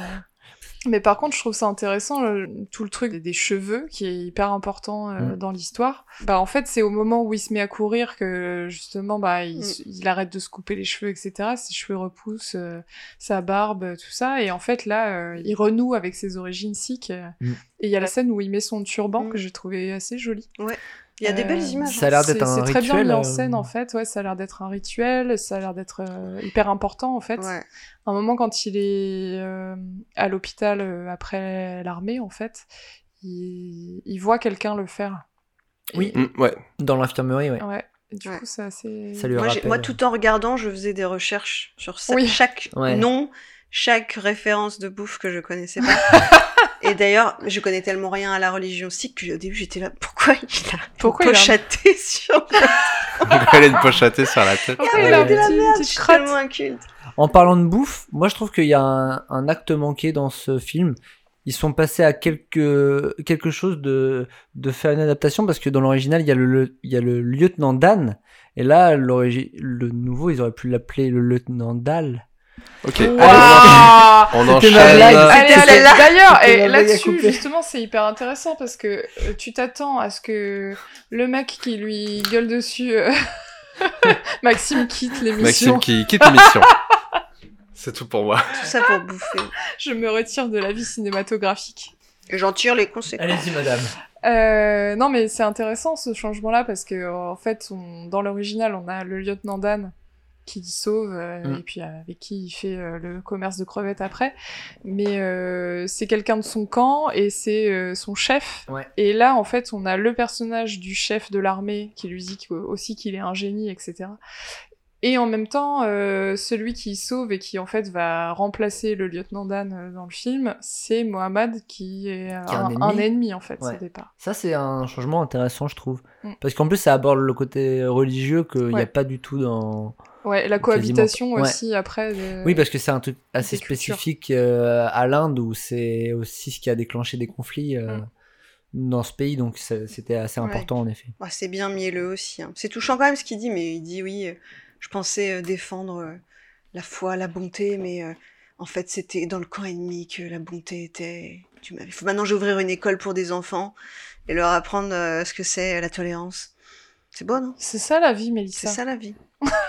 Avait plusieurs moments où je me suis demandé à quel point ils allaient changer. Donc il y a déjà la mère, elle ne couche pas avec le le, provis... enfin, le mec de l'école, donc ça fait un peu atténuer, ce qui est pas plus mal parce que c'était assez glauque. Mm. Et après, je me suis demandé s'ils allaient coucher ensemble. Je sais pas à quel point euh, c'est mal vu ou tu vois. euh, Rupa et là. Ouais. à quel point elle serait euh, considérée comme fautive. euh, mais bah, apparemment non, puisque l'amour est plus fort que tout. Ah oui, et alors du coup, elle se fait embarquer par la police. Ouais, parce qu'elle a euh, dénoncé le mec. Ah, c'est ça que j'avais pas euh, Ouais. suivi. Mm. Donc, euh, en Alors, fait, pour les gens qui l'ont pas vu, je pense que c'est non incompréhensible. mais du coup voilà, et en fait elle dénonce Un mafieux Si, parce elle, que le elle mec. dénonce ouais, ouais. en fait son, Scène- son scène mec 5. qui Ouais. lui promet Le- euh, le plein de choses, producteur, le producteur, machin, mais en fait c'est un mafieux. C'est un Qui mafieux. lui promet de la mettre à la tête Premier des rôle. films qu'il produit, ouais, ainsi de sauf que suite. ça n'arrive jamais. Ouais. Et, euh, et en fait, ouais, c'est ça. Elle, le- elle le dénonce et c'est pour ça qu'elle se fait embarquer par la ça. police. Parce qu'elle a quand Au même, niveau- elle, a- elle est quand même, euh, elle a des inculpations niveau, sur elle. euh, J'ai Ouais. pas trouvé ça très Mais- intéressant, moi, cette partie-là du film. Enfin, Ouais, tu vois, alors, cette, euh, pseudo-intrigue. Ah ouais? Oui, C'est une oui, vraie référence À une actrice, euh. ouais, à une actrice du coup qui avait été victime de, de la de la mafia qui s'était euh, infiltrée Ah. dans Bollywood en fait. Ah, je Il y savais avait, pas qu'il y il y avait avait eu vraiment eu plusieurs attaques. euh, Contrairement à Jenny, ce qui redore son image, Oui. entre guillemets, de je suis pas juste allée me. Bon, non pas que sombrer dans l'héroïne ce soit euh, forcément un choix, mais disons qu'elle cherchait euh, à vivre des sensations fortes. Là, c'est. Remarque, elle, elle voulait devenir riche, euh, Rupa. Mm. C'était un peu faut que je devienne riche, faut que je devienne une star, je veux pas être n'importe qui.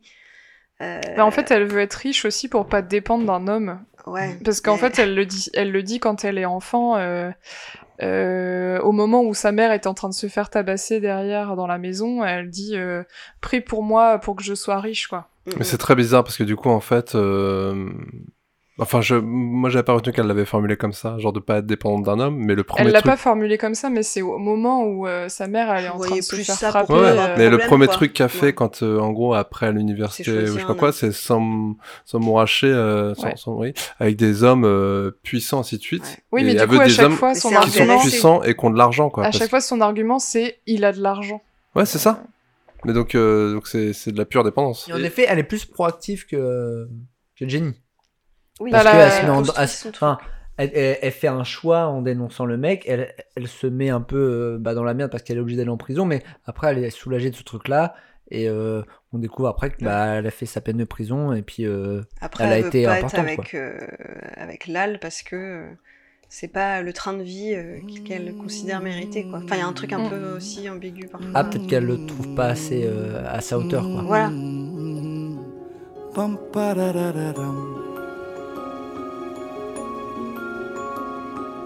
हो रहा है जो हो रहा है क्यों तुम न जानो ना हम पम parararam. Alors moi, ce que j'ai beaucoup aimé dans ce film, bah, c'est euh, c'est qu'on voyage, quoi. Ça, c'est cool. Ouais. Mm. Parce que alors, les films américains, on en voit à l'appel. Euh, et donc, euh, donc là, je trouve, je trouve ça super intéressant. Comme tu disais, l'image est incroyable. Je trouve qu'il y a une très belle photo, Ouais. n'est-ce pas Euh, Le tournage a duré, du, a duré longtemps parce qu'il a été interrompu par le Covid. Euh, et j'ai lu qu'en fait, euh, le tournage a lieu dans plus de 100 endroits différents à travers l'Inde. Et je trouve qu'on en prend plein les yeux, quoi. C'est Ouais, euh, juste euh, magnifique. Moi, ça m'a donné beaucoup, euh, ça m'a beaucoup donné envie d'y d'y retourner. Et euh, c'est, c'est coloré, c'est c'est très, euh, très attirant, je trouve. Mm. C'est vrai que ça donne envie. Belles images. Non, mais c'est vrai. Non, mais en oui. fait, on fait le tour du pays. Quoi. Ouais, Ouais. ils se sont pas foutus de nous hein, là-dessus. Je suis d'accord. Je- eh, Eh, on en a pour notre non, Le argent bouddhiste là dans le fond, Ouais. c'est trop beau. avec Non, mais parce que-. Attends, je pense que Bon, même si c'était bien fait à l'époque de Forrest Gump, quand ils sont au Vietnam, on comprend qu'ils sont pas allés tourner au Vietnam et que c'est des, et que des matte painting derrière. euh. Enfin, je, je pense. Euh, là, euh, tu sens que euh, ils ont pris les camions, ils sont allés tourner euh, de l'autre côté de l'Inde pour pour faire euh, tout leur truc. Parce que lui, à la base, il est de Delhi, c'est ça? Alors, euh, il y a un est- passage à Mm. Delhi, mais ils sont plutôt Il de à la Mumbai. campagne en fait. Ouais. Ah oui, mais il y a aussi un moment à Mumbai. Enfin, il y a Oui. vraiment plusieurs endroits. euh. Mm. C'est intéressant parce que du coup, s'ils sont vraiment allés tourner dans chaque endroit, ça, ça dénote avec euh, justement, euh, on parlait des comédies musicales de Bollywood qui sont entièrement des films de studio en fait. Et là, du coup, c'est plutôt chouette de, de voir des vrais décors. euh. C'est vrai que nous, en tant qu'Européens euh, ou Occidentaux, on, on a cette image des films bollywoodiens. Mais euh, il y a de plus en plus de gros gros films indiens qui sortent, et plus des films comme on a l'habitude de voir, comme celui-ci finalement, avec énormément de budget qui ne soient pas des comédies musicales et euh, qui explosent les records. Là, je sais qu'il y a eu un film qui est sorti l'année dernière qui s'appelle RRR. Il a même été diffusé euh, en France, aux États-Unis, Et euh, apparemment, c'était le film euh, que tous les jeunes indiens ont vu. euh, ils y sont allés plein de fois, comme tu disais, Vincent. euh, dans les salles de cinéma, ils étaient fous. Moi, j'ai vu des images où ils dansaient et tout. et ils connaissaient toutes les scènes par cœur. Et ouais, en fait, le cinéma indien, apparemment, il explose. Et je pense qu'on va, grâce à ce genre de film-là, on risque d'en avoir, euh, nous, en France, alors qu'avant, c'était introuvable dans les salles. Ça, c'était que en DVD ou autre. Et euh, voilà, peut-être. C'est qu'on- un risque. C'est un. C'est ça. Mais On ce- risque d'en voir plus. Non, mais moi- alors moi, moi, les, les, notamment le film RRR qui est sorti, ça me donnait pas envie, mais j'ai vu tellement parles de. d'horreur C'est le, fi- c'est le film des Robins des Bois, ça. Et. J'ai vu Le tellement de gens. j'ai- J'ai vu tellement de gens en parler, euh, genre des des influenceurs entre guillemets cinéma tout ça, qui disent que c'est un truc de malade. euh, tellement et en fait, bah en fait ils assument des trucs qui pourraient être kitsch dans notre cinéma, mais en fait ils l'assument tellement que c'est pas gênant. Ouais, Il y a des plumes qui volent. Et euh, il y a sans doute plein de Mais plumes en fait, qui moi, je trouve volent. que ce euh, serait a cool, peut-être qu'on. Alors, on sort complètement du, du sujet du film. Qu'on mais- de... On change de concept. Non, mais tu vois, euh, qu'on ouvre un petit peu notre euh, regard euh, sur le monde à travers euh, le cinéma euh, bah, euh, non occidental, on va Ouais. dire. Ouais. Sortir un petit peu de l'Europe et des États-Unis. Alors, j'ai eu une info, il y a eu un remake tamoul de Memento. Alors Tamoul, c'est c'est une région. un. Ouais, c'est en fait c'est plus un peuple. C'est également le nom de la langue qui parle. Oui. Et en fait, il y a beaucoup de locuteurs euh, du tamoul dans le monde, parce qu'en fait, c'est donc c'est ils sont principalement en Inde, dans l'État du Tamil Nadu, qui veut dire euh, en gros euh, la terre des Tamouls. Mais il y en a aussi au Sri Lanka, il y en a en Thaïlande, je crois qu'il y en a un peu partout quoi. Et donc en fait, il y a une grosse euh, communauté euh, tamoul. Et donc il y a eu un remake en tamoul, donc c'est pour les Tamouls, hein, parce que personne d'autre parle cette langue, qui est une langue ultra complexe, millénaire et tout ça. Donc si t'es pas tamoul, tu parles pas tamoul généralement. Donc en fait, voilà, c'est et apparemment euh, Amir Khan a vu le remake. Il a dit, euh, franchement, c'est trop bien, il faut qu'on fasse un, un remake indien. Toujours Amir Khan, en fait. Alors celui-là pour le trouver, avis, je suis pas sûr il que va falloir soit- se déplacer. Ce sera peut-être encore plus dur. il va Bah, la traduction, surtout. Ouais. Et ouais, Ah par ouais. contre, la Les traduction, euh, ouais, compliqués, ça va peut-être être chaud. Après, peut-être Mais- en anglais. Hein. Non, mais tu vois, ça peut être intéressant, je trouve, d'aller peut-être chercher des remakes de films que nous on a vus, qui nous ont Mm. plu, machin ou quoi. Peut-être des, je sais pas, des remakes euh, Corse. asiatiques, des remakes corse. Ouais. Le remake cauchois. de- En fait, c'est ça, c'est qu'il faut qu'il y ait des. Le remake des- cauchois de Spider-Man, euh, des- je sais pas. Des Sur prods. la euh, falaise des trottards. Non, mais voilà, il faut qu'il y ait aussi des euh, le budget dans certaines communautés pour que ça fasse ça. Par exemple, je sais qu'il y a du un cinéma et surtout des séries euh, israéliennes qui sont très très euh, Ah oui. ouais très importantes. Il y a beaucoup de séries israéliennes qui sont réadaptées en Europe. Puis souvent ils le disent pas trop. Ils disent ah euh, c'est une série elle est bien et en tout petit c'est écrit adapté de cette série là. Tu fais ah bah ouais. Par exemple Homeland, la série américaine. Et je crois que la série française En Thérapie, à la base, c'est une série israélienne. Ah ouais, ok. Euh, moi, j'avais lu aussi autour du film qu'ils avaient mis 10 ans à adapter euh, le roman, du coup, de... enfin le roman qui a inspiré Forrest Gump, euh, à avoir les droits surtout, Ah les ouais. droits d'adaptation. 10 ans pour adapter le scénario, 10 ans pour euh, récupérer les droits, ouais, c'est Ouais, ce que j'ai vu aussi. Mm. Et ben en tout cas, euh, moi j'étais pas trop enthousiaste pour voir ce film. Et euh, je me suis dit, à juste titre, parce que ça s'est avéré être vrai, je me suis dit de toute façon le seul intérêt c'est de découvrir des trucs sur l'histoire de l'Inde, Mm. parce que c'est obligé qu'ils allaient l'adapter. Et, euh, et c'est euh, c'est super intéressant justement de voir euh, l'histoire d'autres pays, même si forcément j'ai pas tout compris. Mm. Moi ça m'a rappelé un petit peu euh, Slumdog Millionnaire, qui euh, du coup est pas du tout la même histoire, mais il y a quand même un truc où on retrace la vie d'une personne dans euh, l'Inde. Alors c'était l'Inde des années 90 ou 2000, je crois, Slumdog Millionnaire. Et, euh, et pareil, je me souviens avoir découvert euh, bah, qu'il y avait une guerre, notamment, enfin, qu'il y avait eu des massacres par rapport à certaines religions qui avaient été stigmatisées, notamment les musulmans. Et oui, c'est intéressant de, de découvrir d'autres cultures. Bah, je trouve que là, pour le coup, on a un vrai intérêt Oui, à un vrai faire intérêt. un remake en fait. Ouais. Parce que même si ça reste euh, une trame euh, similaire, en fait, on n'a pas du tout la même histoire, parce que c'est vraiment très basé sur des faits, euh, sur les faits historiques et donc sur le pays en question. quoi. Et, euh, Mm. Donc là, en fait, euh, ça vaut le coup de faire un remake, et on est content de le dire dans cette Ouais, émission. ça vaut le coup. Contrairement à des films britanniques euh, qui sont euh, qui sont remakés euh, deux ans plus tard aux États-Unis, alors que c'est quasi la même culture. Ou même des films remakés du même studio. Par exemple, euh, Disney a annoncé qu'ils allaient faire un remake de Vaiana, alors Moana en anglais. J'ai l'impression que le truc il est sorti il y a deux ans. Ah non, c'est quand même un peu plus long, mais tu te dis, mais laissez le temps quand même. Et sur les remakes et l'intérêt des remakes, du coup, tout à l'heure, en off, on s'est dit, si jamais on devait faire un Forrest Gump français, qu'est-ce qu'on ferait? À quelle période ça serait? Et surtout, qui jouerait Forrest? J'aurais mis Richard Anconina. Ah ouais Ça sort tellement de Ah, si, je sais, euh, Christophe Lambert. Christophe Oh. Lambert. Ah ouais, je pense Ah, que mais c'est il très Non, bon. j'aurais mis François Cluzet. Ah oui François Cluzet qui s'énerve sur tout le monde. Ouais. Oui, Benoît non, mais il, pour- il pourrait Mais- pas. Bakri D'accord. Mais non, mais ça, il ça, ça, ça Mais non, mais pas en fait, tout. faut que ça soit quelqu'un d'un peu. Non, bah, faudrait que ça soit un jeune, genre François Civil. François tu vois. Civil, ça Ah marche. ouais, Mais ouais, non, mais- Ça serait son César, bah si. Ah oui, ah François sinon. Civil, c'est bon, t'as vu Mélissa. Pierre Ninet, Pierre Ninet ou, Fran- ou François Civil, parce que faut Mais- que ça soit leur César. Un mec qui a l'air euh, bené avec rien dans le regard, Christophe Lambert, c'est parfait, hein Oui, mais il est Mais trop vieux. là. Ah oui, mais les vieux, non mais après on Mais met du euh, deepfake, euh, deepfake techno et puis c'est bon quoi. C'est quoi le nom de la, de la techno Euh, De-aging. De-aging. Parce que ça Ah, le de-aging, ça te Ça te déage, déage, waouh. Voilà. C'est beau l'anglais. Corporate needs you to find the differences between this picture and this picture. They're the same picture. Quel est votre préféré? Est-ce que c'est Forrest Gump ou est-ce que c'est Lal Singh Chada Bah moi je préfère quand même Forrest Gump. Euh, ça reste pour moi un film culte euh, parce que j'adore et je m'en lasse toujours pas. Et aussi parce que j'ai vu euh, quand même quelques petits défauts, notamment sur le, sur le jeu des acteurs, sur euh, le film indien, euh, qui est un peu caricatural et qui, qui gâche un petit peu le reste. Mais je tiens quand même à saluer la démarche du film indien parce que déjà c'est intéressant d'adapter sur une histoire qui est qui est tout autre euh, que celle des États-Unis. Euh, ça a un réel intérêt de faire un- de transposer ce film euh, ailleurs.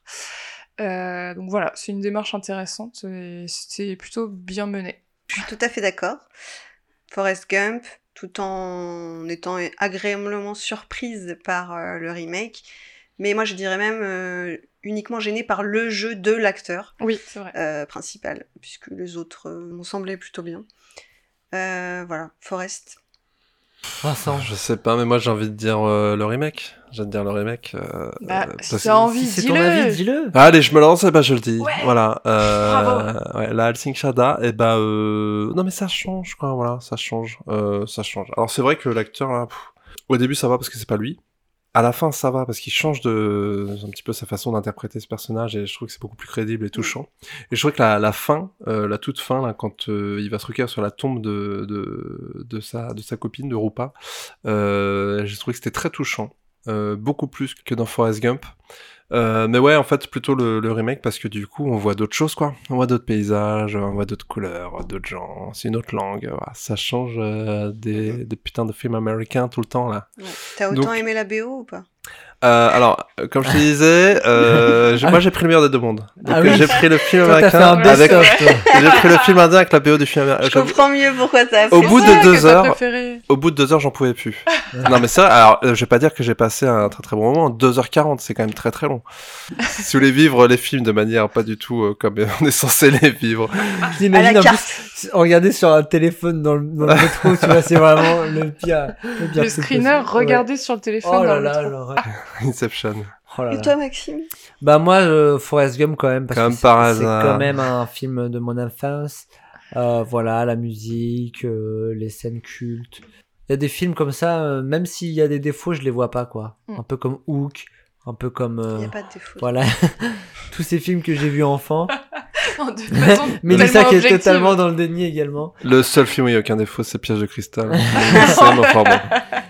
Eh bien, merci, c'était... euh, On va courir. donc- Oui, on va courir. On va surtout manger va du courir. bon curry.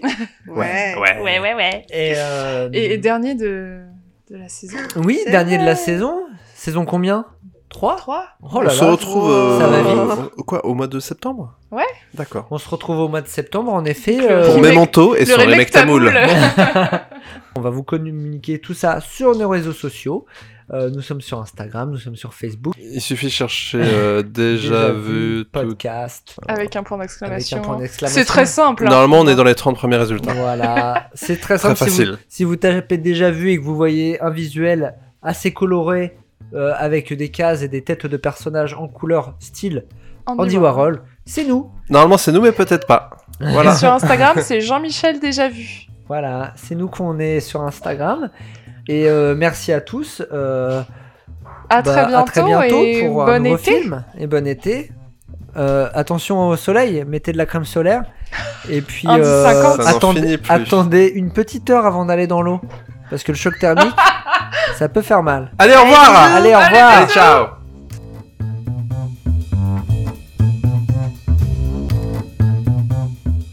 Alors, je vais vous raconter une petite anecdote Ah quand même. Ah, l'anecdote sur de Vincent. avant ça. Euh, sur les pâtisseries, parce que c'est Oui. vrai que c'est un peu une thématique euh, commune, là, donc entre les, les chocolats et euh, Les Golgapé. les Golgapé. Je sais pas comment ça se dit en fait vraiment. Non, mais j'ai compris. Golgapé. Je, pense, non, je sais pas. Mais après- qui sont, qui sont en fait des sortes de. On on pourrait peut-être Ouais. essayer d'écrire ça, des sortes de petits choux, quoi. Ouais. En fait, creuse. euh, ouvert, ouais. ouverts un peu sur le dessus qui contiennent déjà des trucs, je pense. Et ensuite, ils mettent dedans une sorte de sirop. Et euh, après, ils mangent tout. Ça a l'air Ouais. très croustillant, ça donnait envie. Ça a l'air Mais- croustillant, ça a l'air très gras. Par contre, et ça a très l'air compliqué à manger dans un train. Oui, ça a l'air c'est compliqué free, à en manger. fait, c'est Ouais, un- c'est free, ouais, fait. J'adore faire quand je voyage, c'est euh, tout goûter. Ouais. La street food. Et alors là, en Inde, euh, en Inde, il y a, il y a beaucoup de choses, beaucoup de choses à goûter. Euh, il faut avoir l'estomac bien accroché.